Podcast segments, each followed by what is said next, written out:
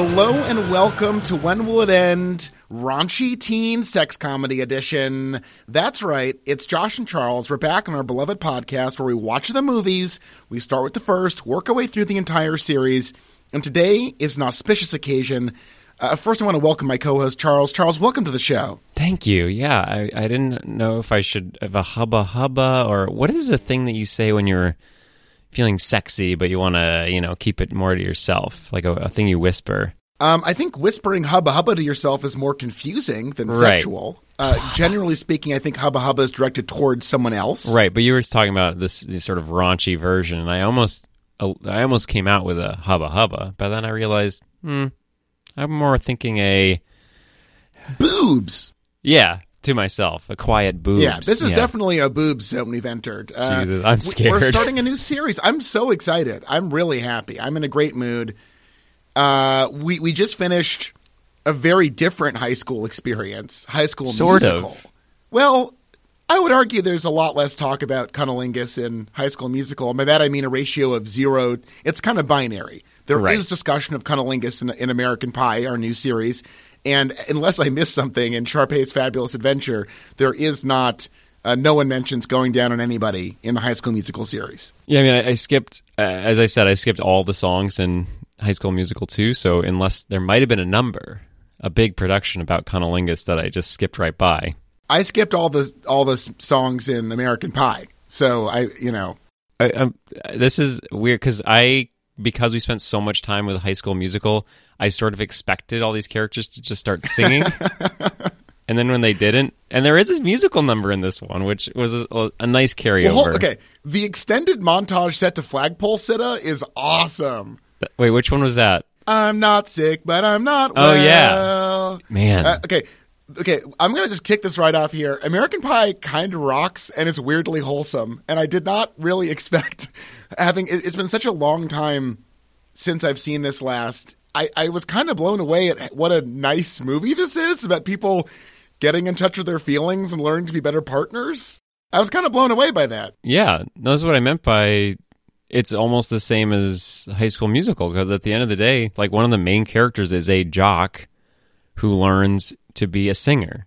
But Okay, well, let's hold it before you get any farther. Hold on. yeah, All friend groups, we established this long ago. yeah, all friend groups have you got your Jim, the bumbling sweetheart. You got your Kevin.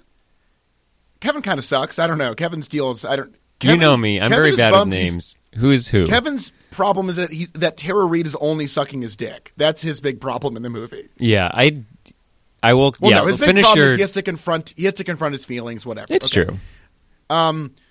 everyone's got an Oz, a big a big lummox with a heart of gold.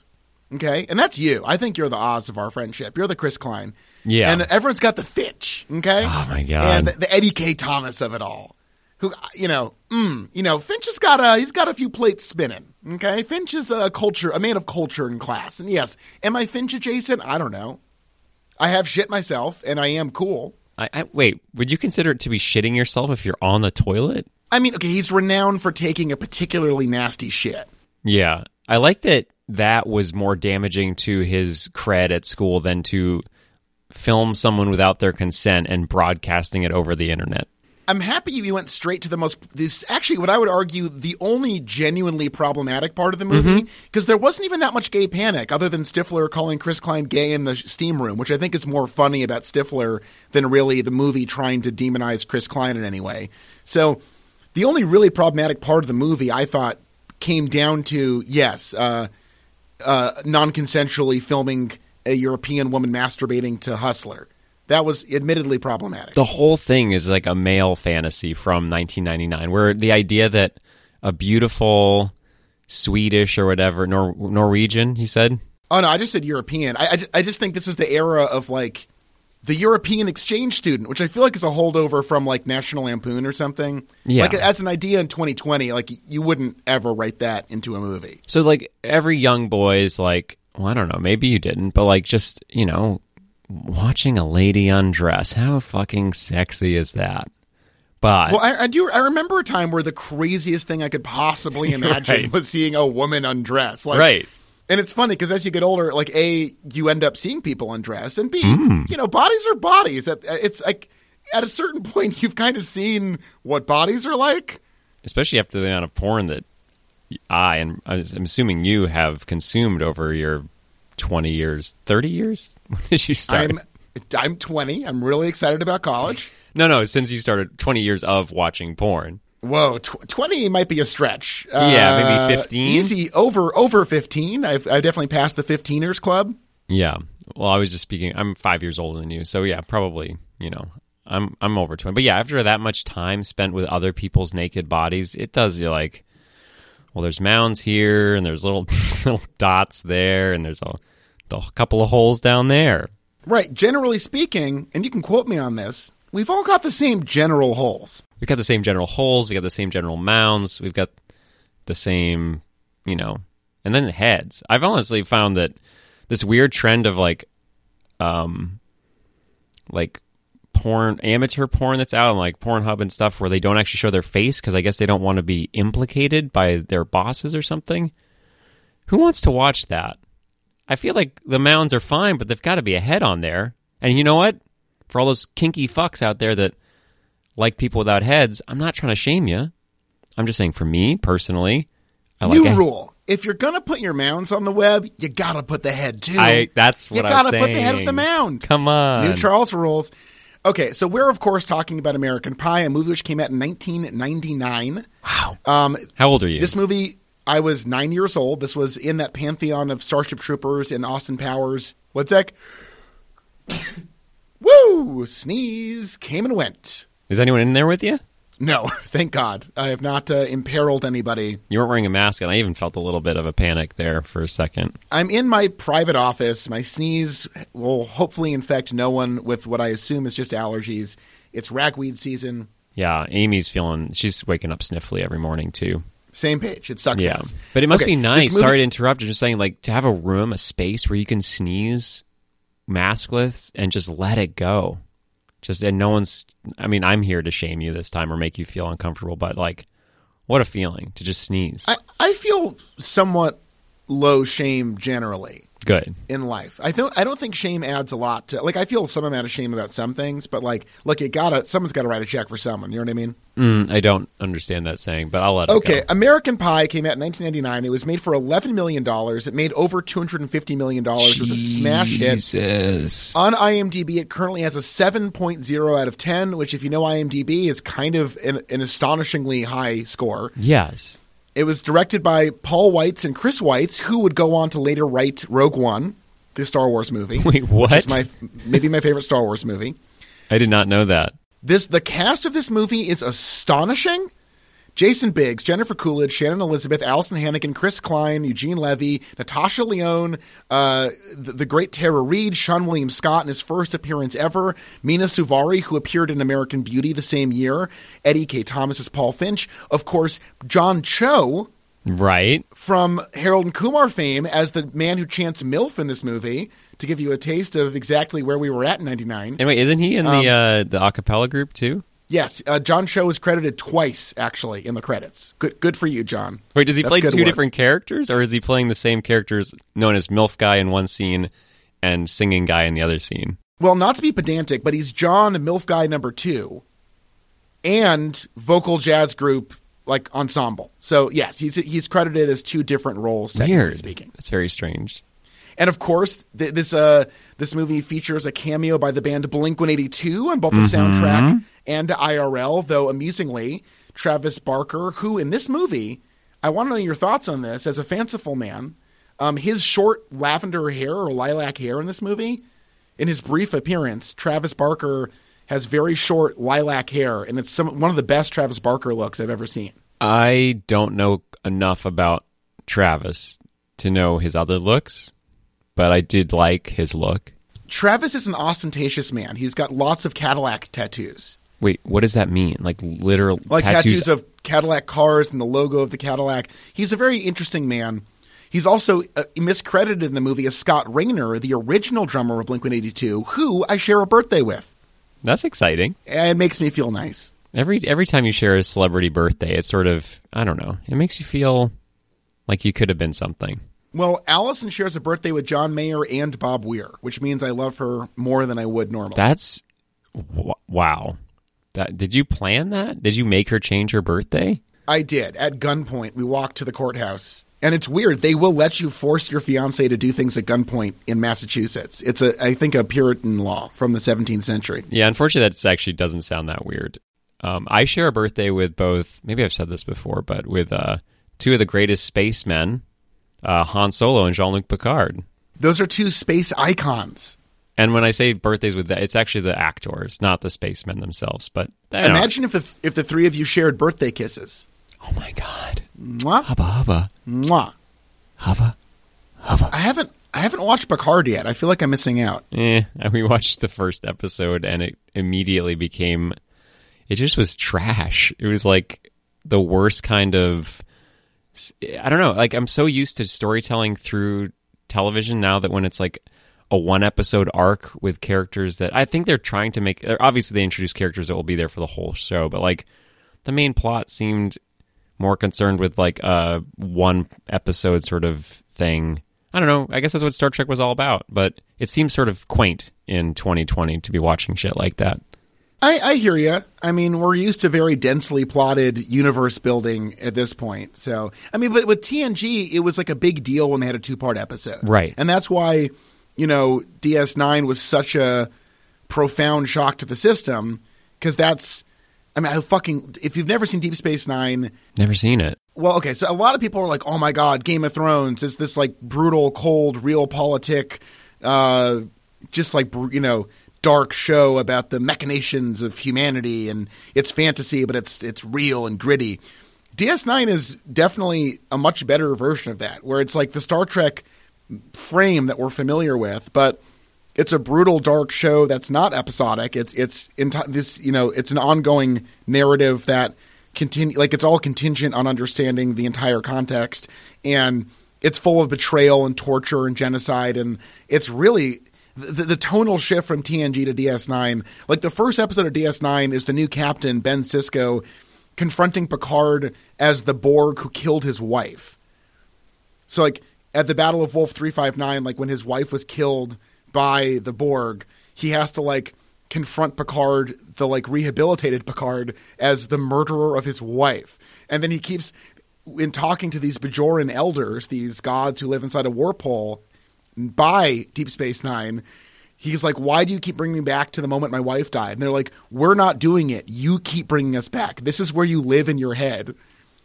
That's the first episode of that show. It's about a man confronting the death of his wife for like 90 minutes. It's really very different. And we're talking about it because they do show that entire episode in its entirety, I guess I should have said it that way, it, during American Pie. Yeah, there's a scene where uh, Finch uh, makes a bong out of uh, a titty mag, and they watch this the premiere of DS9 together on VHS. It's very moving stuff. And it's sort of, you know, an esoteric sort of idea in a raunchy teen comedy to splice in an entire episode with the commercials of uh, a s- sort of old school sci-fi show. Way yeah, ahead of its it's time. Daring and avant garde. Okay, I'm so sorry. I'm drinking coffee. You got me going on DS9, and I got really excited. I liked it. Me too. Uh, okay, so this movie is a tight 95. I watched the unrated version, which added three seconds to the runtime. Right. So uh, you could also just so you know, we established a tight that there's a tight 95. A tight 90 includes an 85 to a 95. You don't need to invent a new term for it. It's a tight 90. It's a tight 90. It, it veers on the longer side of a tight 90. Well, no, I mean the whole point of the tight 90 is that you don't have to like it feel like mostly it's about feeling. You know? It, like this, this movie moves, which is great. There's not a lot of wasted time. Yeah, no, there's zero. Like this is a tight 90 where it is just boom, boom, boom. We get everything we need. Every second of the movie is not wasted. Uh, I found it. So this is my first experience with it because I was 14, 13, 14 when this came out. And you, I've, I've said this before. I was too, uh, you know, I wasn't into this shit. It's like, what? Boobs? I can get boobs on the internet. I don't need to watch boobs with other people around. That's my own private mound time. So I just sort of like, eh, I don't need this. But so this is my first time experiencing it. I'm glad I waited because I think I would. it's, it's the first time for a lot of guys in the movie too, that's true. Yeah, because it's about them doing sex. yeah. and It's. Uh, I'm glad I waited because I don't think I really would have liked it very much uh, if I'd seen it when I was a teenager, because I wasn't strangely. I was sort of interested in sex, but also sort of, like. I think you're right that I'm an Oz. I sort of wish I were a Finch in some ways. He's sort of funny and conniving. Also, wasn't Finch in um, Harold and Kumar as well? Yes, Finch appears as Rosenberg in Harold the Harold and Kumar movies, which means the oh, and of course the Shermanator. There's a lot of overlap in the When Will It End verse in this movie. Yeah, A lot of overlap.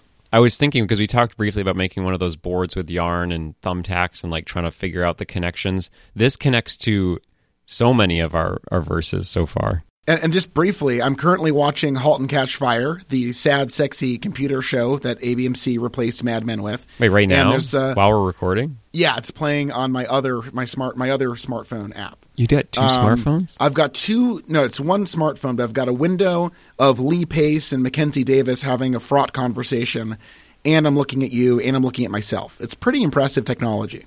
Wow, Steve Jobs, where would be without you? Oh God, he was so cool. Uh, but there's some good yarn on board stuff in season three of *Halt and Catch Uh. Fire*. So if you're a fan of that visual aesthetic. I want to. We should do that. Uh, do an episode just about movies and TV shows where people make yarn maps. I like it. We should compile a list. Um, Yeah. Question for you: You might not know the answer because you're Jewish, but do you think that maybe I would actually appreciate your Jewish take on this? Do you think that Jesus Christ resigned when Steve Jobs took the big one and, and went to heaven? I can't. I'm not going to weigh in on Christian theology, but I can confirm that when Steve Jobs went to the gates of heaven, uh, waiting for him there was Ben Franklin, Jimi Hendrix, and Albert Einstein, and they had Wow. a fucking cracked Corona, and they were like, "Bro, we've been waiting for you. Welcome to the party."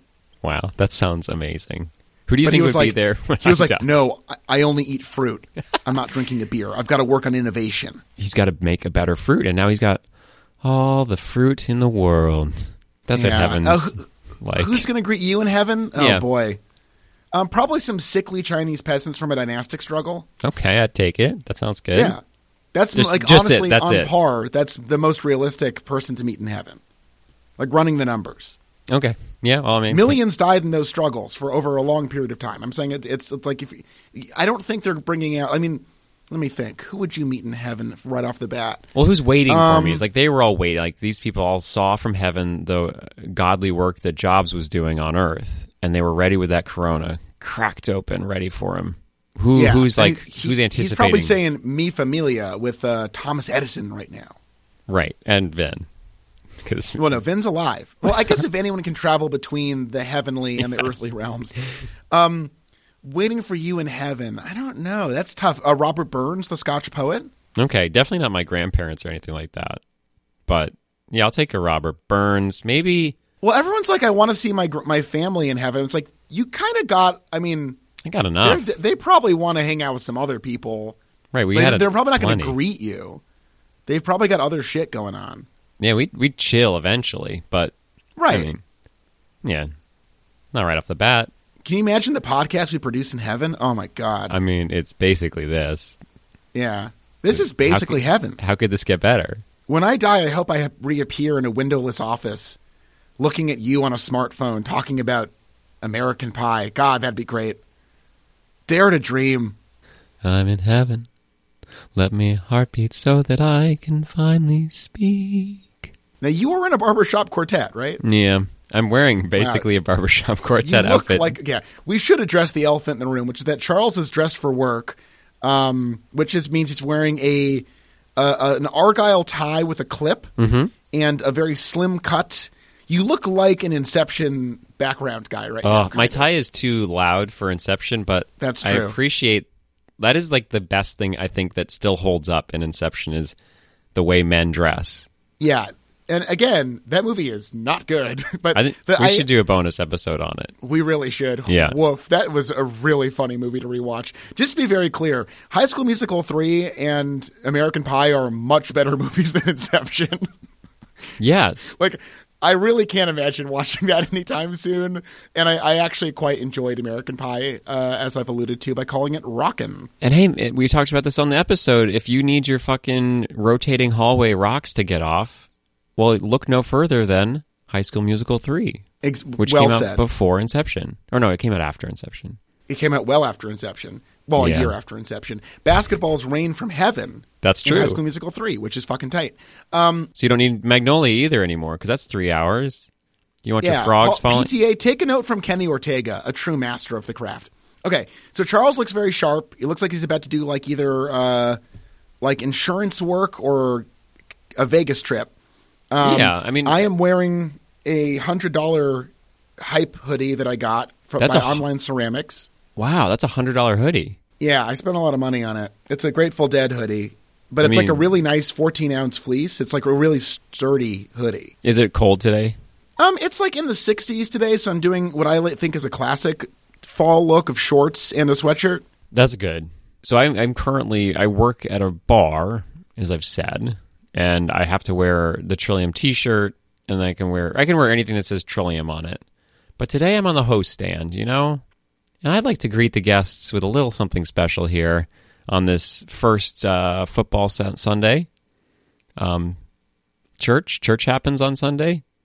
I look like I could be going to either a football game or church, which is my fo- football is my church. But in Boston, Foxborough Stadium is friggin' church. That's the Coliseum. No, wait, that's Hey, not s- religious. No, the Coliseum? That's in Rome, my guy. cathedral, the main cathedral, the big, the big stone house. No, that's jail. It's the Big Stone House. Um, uh, speaking of Boston, did you notice who uh, tells Kevin where to get the Cunnilingus book, which is in the Fluid Dy- Dynamics uh, section of the library or whatever? I sure did. That's our It's uh, a famous Boston sex criminal, Casey Affleck. Casey.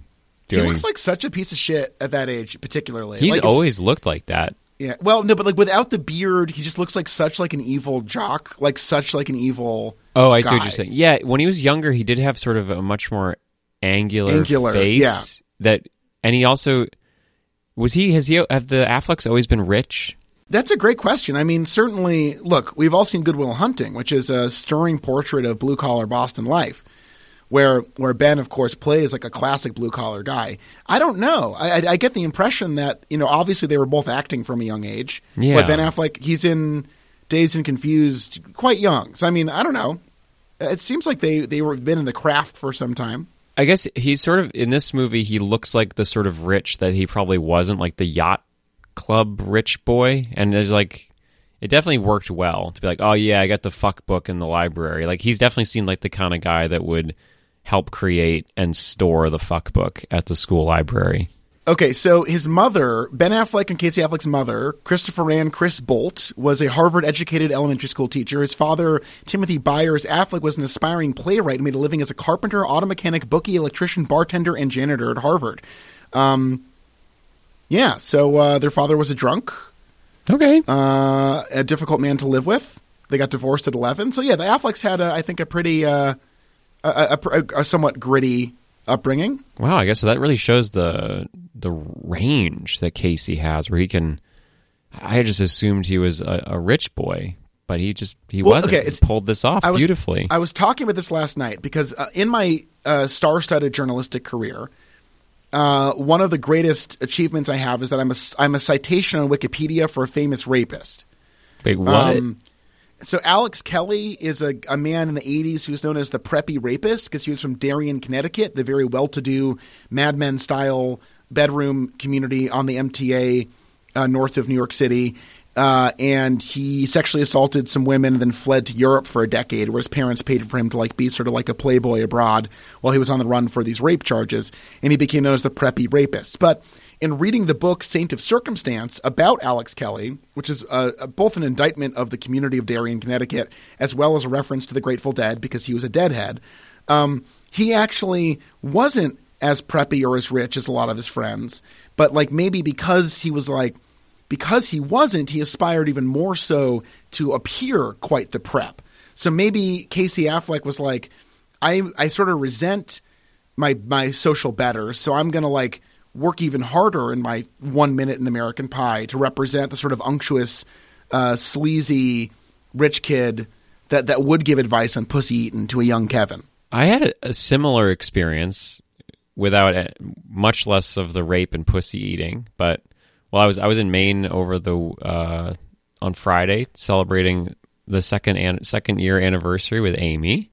Mazel tov. If those Thank photos you. are beautiful. Yeah, it was really wonderful. We went to the beach, and I sort of would, you know, you'd mask, wear mask, and you'd bump into people also walking their dog on the beach, and you talk to them, and you- you're like, "Oh, I'm visiting from." You tell a story. You tell, you tell me as a storyteller with a degree in creative writing. I see every opportunity with another person to to stitch together a tiny bit of fiction. Mm, that's beautiful. It's all based on truth, but you know, we'd talk to them and I would tell them, "Oh, yes, we're visiting from Boston, coming to the mm-hmm. beaches of Maine." And I would say I grew up here, and then they would ask me, "Where'd you grow up?" And I just say Falmouth because I lived in the shitty side of Falmouth, the poor side, where you know there was, you know, we called they called us m- mudders or something. They called us the Flatlanders or something. I don't remember. We actually had a weird Casey name. Affleck was born in Falmouth, Falmouth, Massachusetts. Massachusetts. Yeah, I'm, I grew up in Falmouth, Maine, so maybe there is this weird. Again, I'm trying to very, you know, no sexual assault in my story. You keep stressing that, and honestly, I think you should just let it at this point. Let it. I rest. just want to make sure we get it's it. clear that even though we were both Sure. born in Falmouth, you know, when was he born? What year? Well, well uh, let's see. Casey Affleck is forty-five. He was born in nineteen seventy-five. So ten years older. Um, but anyway, I, Amy afterwards she asked me, "Do you find it weird to tell people that you're from Falmouth, which is now like there is no poor part of Falmouth? All houses are five hundred thousand dollars. It's one of the richest towns in the state." And I was like, "Wow." I'm one of those like I could have. I'm glad I was. I'm ignorant of that because I might have ascribed to be a prep. You know, even though I look like this today, I, I don't feel that need No, to but be you're, yachtsman. you're such a dork. You would have to try so hard that you would just be the most fucking noxious person. And by the way, before we go any farther, I just want to say what people say about Maine is true. 1.3 million people, 1.3 million stories, and Charles is just one of them. It's true. Yeah. Um, the mascot of our high school was Yachty the Yachtsman. Really? Our, yeah. The the what what is it called? The ma- is it just called the mascot? Like Falmouth has the we're the Yachtsman when you go to another play sports against another town. You're I like mean, that's the name of the team. If the if the mascot is a yacht or Yachty the Yachtsman in this it's case, a yacht. then Nope, it's not a yacht. That would be. oh, it's a living gendered boat. It is a man. No, that would be way cooler. No, the the mascot of Falmouth High School, Falmouth, Maine, is a man who owns a yacht. Now, would you have sex with a, a anthropomorphic boat? Sure. It's got the mounds, got the holes, got the head. As long as it's got that Yeah, I mean, boats are boats are curvy and have a distinct front and back. right. They even have terms for them, but I'm not I mean I'm not sure what they are. The prow and the stern. Uh aft. I think that's left or something. I don't know. Look, I No, don't know how port, we got. starboard. Hey, did you notice that they're at, they're at East High School? no, that's amazing. They're at East Great Falls High School, but they're they're wearing like all like the East High shirts, and I was like, Wow. uh, we go from one East High to another East High. Josh, you set this up. There's no way. There's like four boys learning how to be better boys and not like sticking to the status quo at East High right after we finished a whole series about that. Well, then also just to continue the connections, we did Southland Tales as a bonus episode. This is the first ever Seann William Scott performance as Stifler. And by the way, you know, Stifler obviously a controversial character in history. You know, how will we remember Stifler when they write the history books? Who's to say? But to come into Hollywood or Holly Weird as we call it, and dick swing this hard as Stifler for your first performance It's pretty amazing. majestic. Yeah, this is his. Like to, I, I, I don't know. I feel like if I were just getting started, this would not be how I got started. And to imagine the kind of person that would be like, yeah, I want to be the cum drinking, loudmouth, gay calling jock in a high school. And he made a whole I could career see on he was it. the guy who shows up and drinks cummy beer. That I could see. oh yeah, on purpose. the other stuff like as a so. party trick Uh-huh. for my next trick. So that's a trick to you. Right. First, I make the cum, Uh-huh. and then I drink the cum, all in front of a crowd of surprised onlookers. Now, are they delighted by this trick as you describe it? Well, they paid money for it. Oh, okay. Yeah, I sell So tickets it's sort of like parties. sex. It's essentially sex work where you come into a beer and then drink it. I don't even need the beer, man. I mean, it's fine. It's nice, but Yeah. I, I like a good, you know, IPA. Now, walk me through this. Uh, financially speaking, you're investing, of course, in the beer, which probably you know you could probably get for a few bucks these days. I mean, I get it for Um, free much- because I work. This is the part. This is the genius. Is I have a free supply of that. They say don't shit where you eat, and I would say don't come where you brew beer would maybe Right, be a right, right. No. corollary to that. No, I- don't know if your employers would like it if you used their beer to come in. I take the beer from them. They give it to me. It's not Okay. that. I, they give me free beer, and then I So take the that beer to a different party. Right. The the overhead is low. Mm-hmm. Um, you're paying, of course. To, I'm assuming you're driving despite drinking because that's the kind of guy you are. Right, and unfortunately, there there is a huge amount of expense from all the driving because I really can't do this at the same party, like same party group, more than once. No, that makes sense. So the question I'm asking is: Are you? Is it a flat fee to do the trick at the party, or is it a, a by head thing uh, where people are individually paying to see the trick at the party? Mm, It's in a yeah, it's a separate separate. Yeah, everyone, I don't. I'm not going to force it on everybody. You know, they have Uh-huh. to pay me to tell me that they want. Well, you were stressing trick. your no sexual assault thing earlier, and I guess if you force people to watch you come into beer and then drink it, it certainly would, I think, play very poorly in the press. Definitely a form of sexual assault. Yeah. So Yeah. no, it's it's all.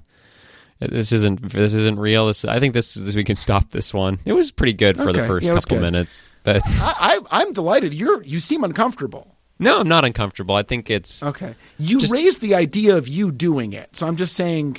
right. But Well, I did. I guess I did. It's all my fault. most of my ideas are fleeting. You know, as I've said earlier, stories. You know, just a, a quick. Oh, that would be an interesting story. But then Well, as you often remark to me, you know, seven billion people on this planet Earth, seven billion stories. Here's mine. I always say that, and again, like I'm a I'm a fan of the the flash fiction, the micro fiction, where a brief stirring, as I said, would maybe elicit thoughts and feelings more than telling it out, like as we just did. So perhaps the idea of me drinking my own cum at a party, that's like a you know the baby shoes sold before Oh, worn. oh, you refer to the saddest story ever written. yeah, exactly. The, the the one of the saddest For, and for sale, one baby shoe, never worn. What happened to the other one? Not sure, but Who's to say? That's part good- of the Flash. Good art raises more questions than answers. right makes you do more work than you want to sometimes Mm. um, i'm sure the amount of work that our listeners are doing right now to probably not think about me drinking my own cum They're probably checking their. I think they're probably checking their email or like on Twitter. yeah they're probably hoping the story will end at some point but that's the thing with stories is they Right. never do end They never end. And let's talk about myth making. In this movie, Paul Finch goes out of his way to create a mythos around himself using the inimitable Natasha Lyonne, who is remarkably good in this movie.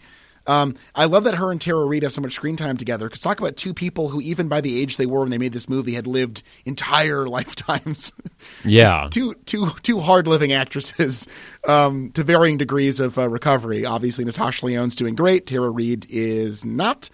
Um, but uh, I love that. I think Finch's strategy to getting laid by prom is pretty brilliant. You know, that's sort of why i do agree that i am an oz and, and i don't I, have you answered what, who you are yet I suggested I'm a Finch because I'm cultured. yeah Um, like many Jews, I frequently have uh, some wild bowel movements.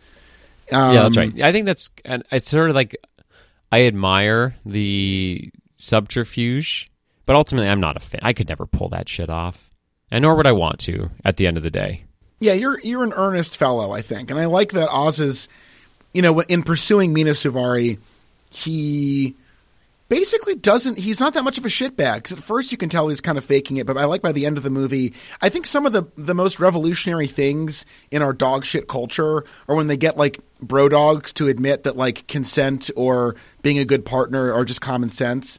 And I like Oz's thing where he's like, "It's just nice to be nice, and that's cool." yeah, Like I, I, I like his journey where he's like, man, this this this masculine culture of competitiveness and dick measuring and and and uh, being aggressive and mean. I want to sing nice songs. I want to sing how sweet it is to be loved by you with Mena Suvari. And honestly, who doesn't? She's the voice of an angel. Hmm. yeah. No, she sucks ass at singing. She's terrible. Yeah, no, I think neither of them were particularly good, but I'm glad that they just went for it. They, they, I'm assuming they sang their own parts, or do you think those were other people? She sang her own part. I don't know about him, uh, but I would say it's a Vanessa Hudgens style moment where, as much as Mena Suvari seems very nice, um, I found her neither terribly charismatic nor good at singing, which is rough in a movie where she's supposed to be both charming and good at singing. So as I was talking earlier about how I didn't, I, I've never seen this before, and I, I liked it. The first half for me was hard to get through. I was a little bored. I didn't find it funny at all, and I found the characters to be mildly uninteresting. And it is really the second act of this movie that it turns it around, and it, starts. I don't know the the humor in it starts to come, especially if we just sort of erase. I think the unrated cut would just to to get rid of that scene where he films him. It's, it's not a good scene either. It's I never even finished my thought earlier that like the idea that a young woman would come into your room to change and then start masturbating is like the ultimate teenage dummy's idea of what would happen if a girl came over to your house. Well, okay, so this is a transitional movie because it's obviously indebted to the Porky's of the world, which are like just genuinely dog shit fucking Yeah. movies. Um, but it transi- it transitions more into this like 21st century model where, again, by the end of the movie, it's kind of amazing. They all learn to be better people and better men by the end of the movie. Except for I want to talk about Jim. I think Jim is my least favorite character and the one that doesn't really learn anything. I what, what do you think Jim learns? I think Jim learns that he thinks he has to like try really hard and go out of his comfort zone to snag a hottie and do something that's very ostentatious and socially oriented or is like I'm going to be charming. I'm going to pretend to be this charming guy. I'm going to sleep with the the hot girl, the hot exchange student.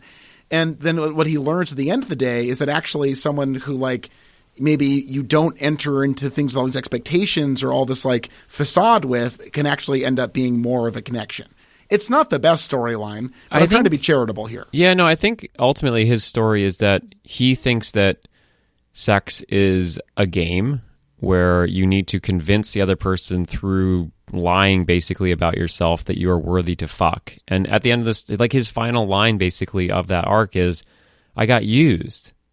I got used. I got used. So, No, like- I love it. I know, but that's the thing is like it. I think the only good thing from his story is that it shows that women are just as much horn dogs as men, and they also just want to fuck. And it, I guess if his story, learning as they're all going maybe into college, is that this idea that sex is more. imp- They learn that sex isn't as important as they think it is, and that if you just want to fuck someone, you can fuck someone as long as you both want to fuck each other. Well, the the cons- other than the unfortunate filming scene, the like the, the emphasis on consent is honestly pretty impressive given this genre of film, which normally literally makes a joke out of rape like over and over and over. again. Right. So even his story, which is sort of about like having meaningless sex that someone else maybe wants more than you do, and he sort of learns, oh, that happened to me now.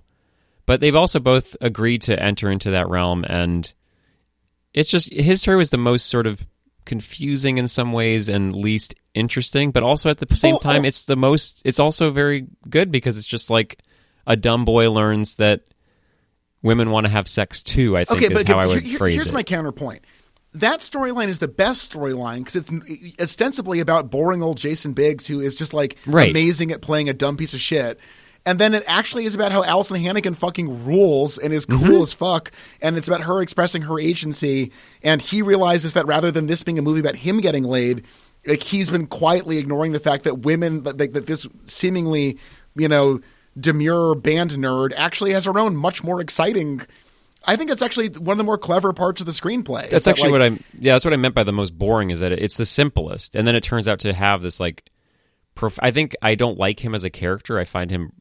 We don't have to. That's not the exactly. point. That is the point. That he's an unlikable person. Right. The points that Alyson Hannigan actually owns. She's like, yeah, you're just easy to fuck, and I'm, I want to fuck tonight. Right. And he's like, oh, I'm the fucking, I'm the bimbo. Or the himbo has become the popular term. no, I've never heard that. I like that. It's a thing. People call Zac Efron that a lot now, and it is very accurate.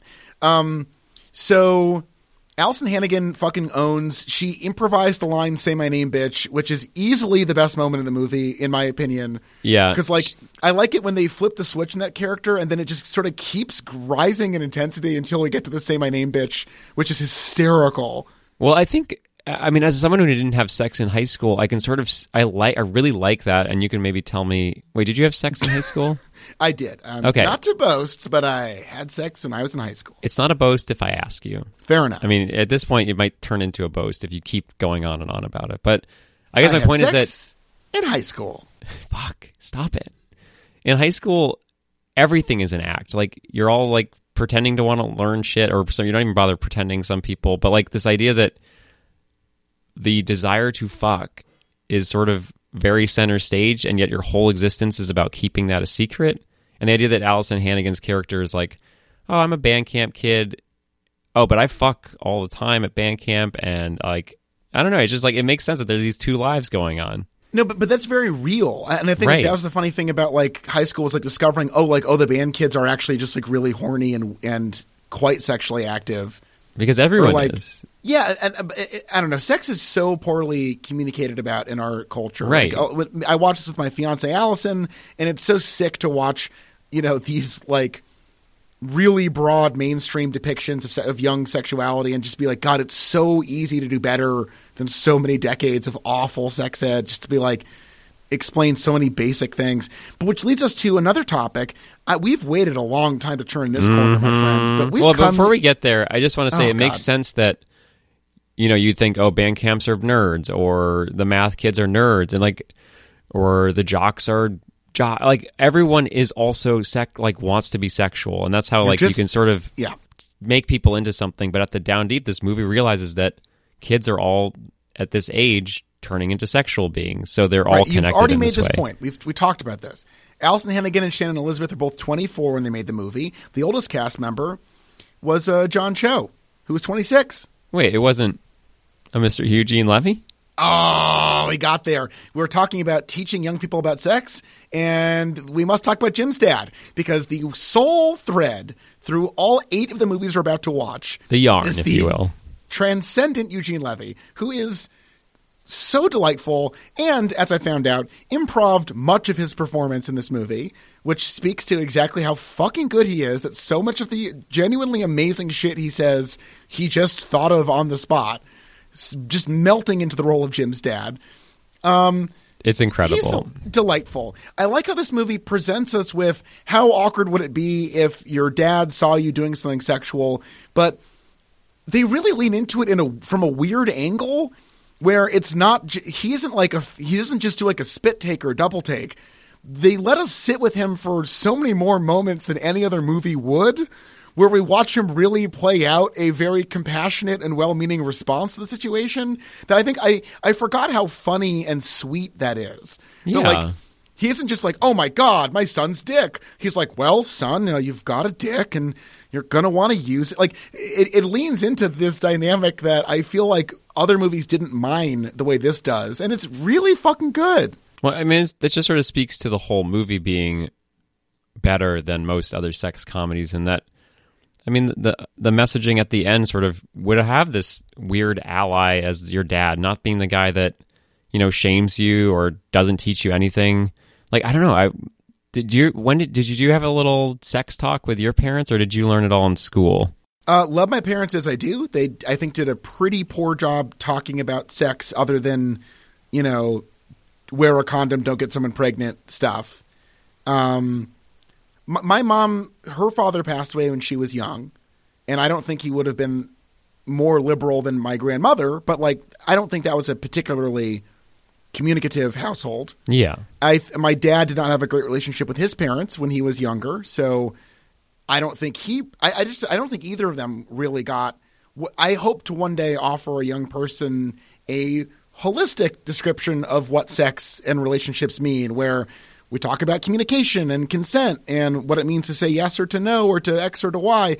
I, I definitely did not get that. I didn't get that in school, which again was mostly focused on here's a cross section of ovaries and then like watching really aggressive porn like on the on the web 1.0 which was like a psychotic place to be so i would say i had a pretty bad sexual education I had a terrible sexual education because my dad was like, I don't know, I don't really understand his reasoning. He didn't let any of us take sex ed at school for some reason.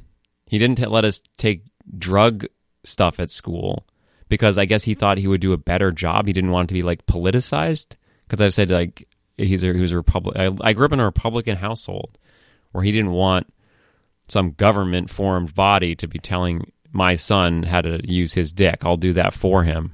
Well, not that sounded weird. I'll tell him. okay let's just But anyway, he his Yeah. idea was to not let us like enroll in in classes at school that would teach us. And then he just like while we were driving one day, I remember this is very strange memory where he just like pulled over and had the talk with me about how to have sex. My mom, that was while driving too. Like What? her? I think it's just a boomer thing. What the fuck? What did they do before cars? like on the horse, no like idea. take a horse trip and then just like. So you got that penis, Charles. It's like Get in a covered wagon or something. so fucking weird. So it's just like I like that even though his he's very bad, Jim's dad is very bad at teaching his son about sex. It's like Well, he- it's he's good at communicating his love for his son. Exactly. And bad at communicating what sex is and how to do it in a way that is healthy. so it's a fun mixture of both. It's like the dad pulling over in his car to tell his son about sex. That same like style of very poor information, but you catch your son masturbating in your bedroom, you're like, "Okay, well let's just like you know, deal with this now and I'll deal with it in a very bad way, but it's not shaming your son into thinking that what he's doing is wrong or like he lets he's like his son's fucking a pie and you know, they He's, just have pretty, a com- he's nonchalant about it. Yeah, he just they have they the pie is on the table and they have a talk about it. They don't Well, I like, like, that he's sympathetic and not horrified by his son's sexuality. Like he's really trying. Yeah, You know? it's it's weird. I mean, this is definitely a, a boys' movie, even though we have to get to our MVPs soon. Um, but like the father who goes and checks on uh, what's the character's what's Tara Reid's character, who cares? What's I yeah, don't and remember. he's he's like, oh, I'm gonna come, and Victoria. his dad it's just Victoria. and his dad's just like gonna tell her dinner's ready, and he just turns around and goes, well, and then he just like it's just like a beautiful moment. This is obviously written by men who like maybe wish they had better relationships with their fathers and sex, and like how like it just seems like all the dads Okay, are. you're projecting a bit right now. I'm just saying all the dads are very supportive in their Adam own way. Herz originally titled it "Untitled Teenage Sex Comedy That Can Be Made for Under Ten Million Dollars," which studio readers will likely hate, but I think you will love. That's good. Yeah, bit of fun there from Adam Herz. Well, I want to. I'm ready to tell you my MVP. Well, I want to just I want to just uh, circle back to. Are, is this the new order? Are we doing the when will it end after this now? We have no rules, man. It's Okay. whatever you want. Uh, all right, fine. Let's let's. Uh, well, I don't want to get this out of the way. The scene where they film Nadia undressing is the dumbest set piece in the movie. It feels like the least necessary part. It's the one part that really ages poorly. And while it ultimately ends in Jim being humiliated, I was kind of annoyed at how like how much they shoved that in, where they're like, "You got to film her. If you're not going to have sex with her, you should at least take photos of her naked or something." Like, I, I thought that was the sweatiest part of the movie because again, a lot of this movie actually is pretty coherent and emotionally sound, and I really was annoyed at how shoved in the tit scene was. Because I look, wonder. we all want to see tit scene in a in a in a in a raunchy sex comedy, but Yeah. it really is irritating how the, that centerpiece is is like easily the worst part of the movie. It sucks, and especially because he's we've already established that his character is shy and bad at talking to women. There is no reason for him to like the school already thinks he's bad at talking to women and is shy. We don't need like a reason for him to be like this the filming to go live and everyone knows about it to have him be shunned. He's already shunned. And in fact, Yeah. the fact that he wasn't like kicked out of school, it's just it's it's just a, the scene sucked. It was really uncomfortable and boring and unnecessary. And I just wish like I do wish the unrated cut would just get rid of it. Yeah, which is to say, I really liked this movie except for that. So okay, let's go to MVPs. Um, let's hear yours first. I'm, I'm honestly th- there's so many contenders for this. Yeah, it's a hard one, but I I'm mine it's it's hard in one way, but there's a the shining beacon and it's going to uh Jessica. We had a we had a bit for, we had a bit for this if you remember, but I guess you forgot the bit. No, I did. What was it? We were going to do Eugene Levy as the MVP for the entire Oh, right. movie run. Whatever. It's good that we didn't get through even one round of that, so it's just out the window now. Yes, Natasha Lyonne owns in this. She as like the sort of you know shadowy behind the scenes like puppet master. She's great. Well, she's the only one. Like, I like that. Yes, this is a movie about people learning things, and I, I think the story of, um, fuck, I don't know any of these people's names. Do you watch these movies?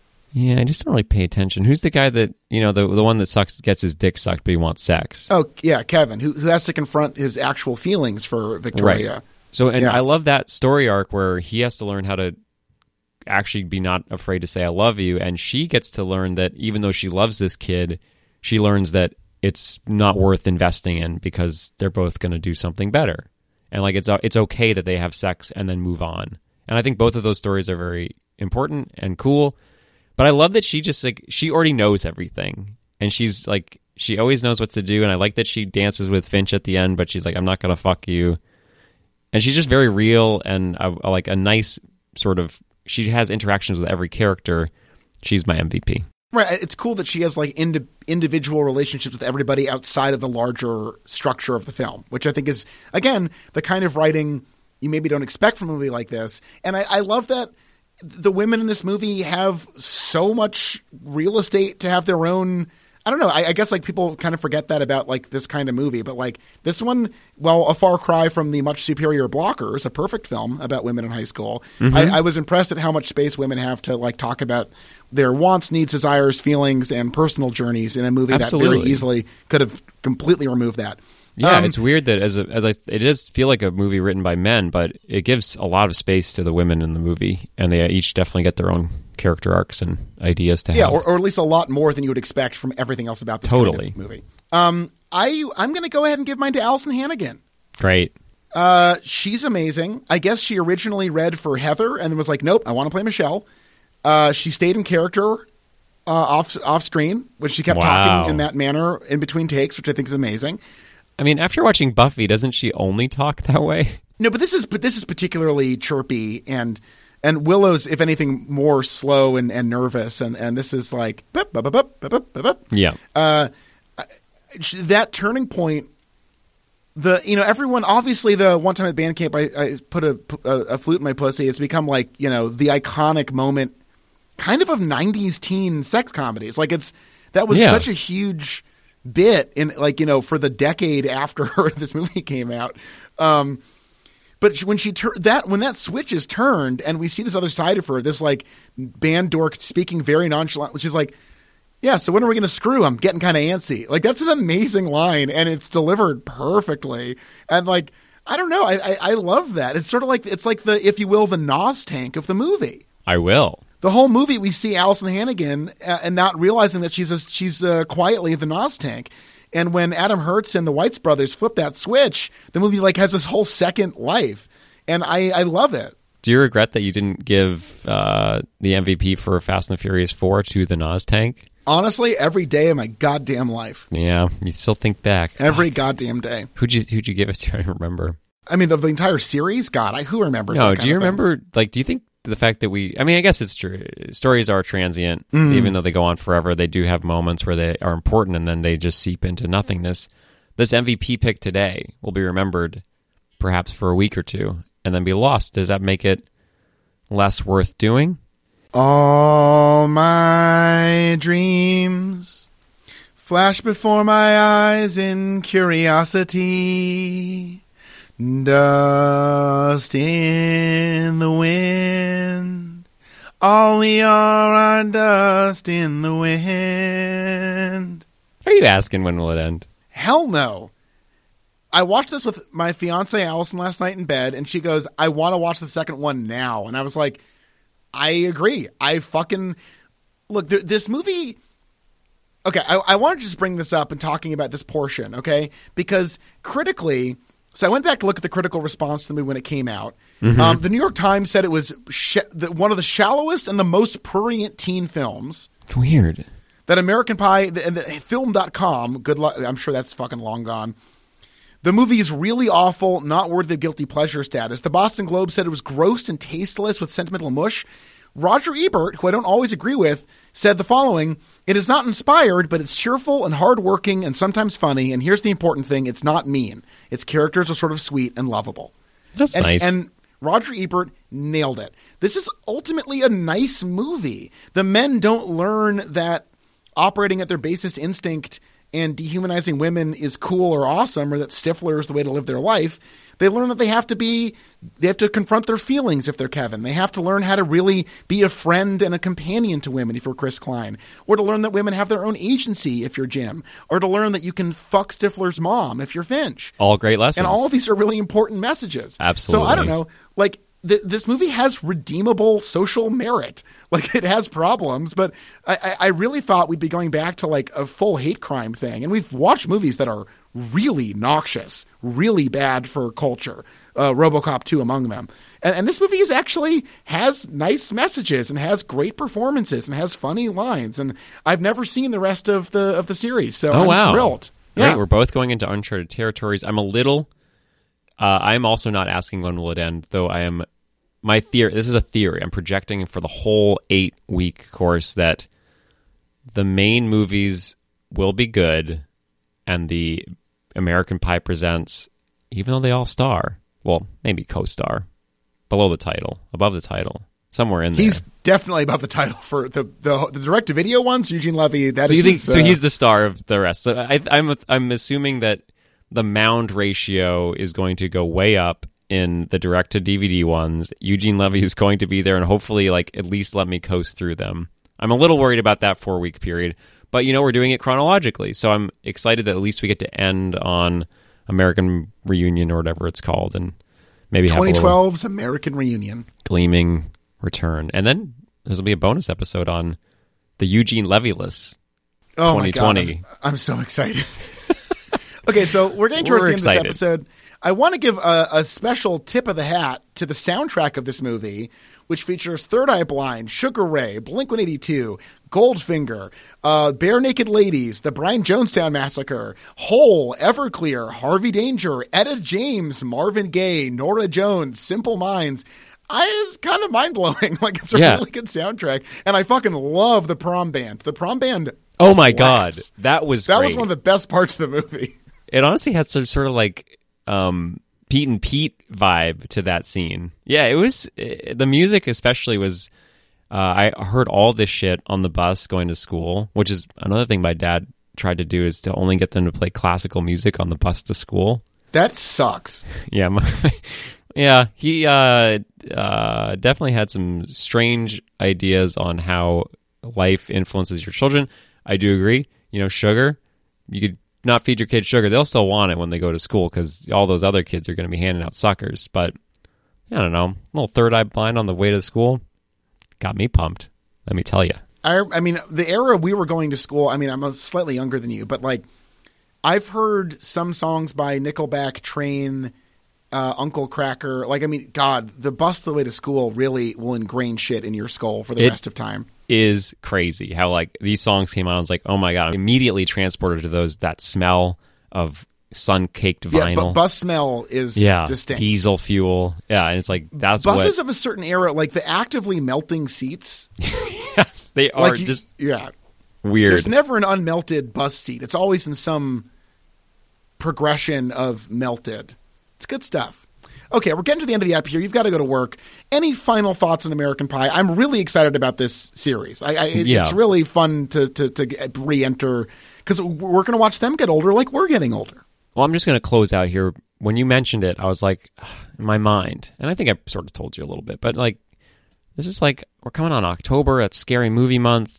We just did a high school series. I was not quite. I felt like it was a little bit of a lazy, you know, nine. eh, Who wants to fucking listen to us talk about this for eight weeks? But I'm glad we're in here. I'm glad we're in the the pie verse. I think I'm calling it the pie verse. The Pie verse is good. I like that. Yeah. Um, and I want to close out with the best line in the movie uh, when they tell Jason Biggs' character that third base is like warm apple pie. He says homemade or McDonald's. Join us next week for episode two of our Pieverse, American Pie 2, and Charles. Go have, have sex with a pie. Okay. You look very handsome. Thank you. You're welcome.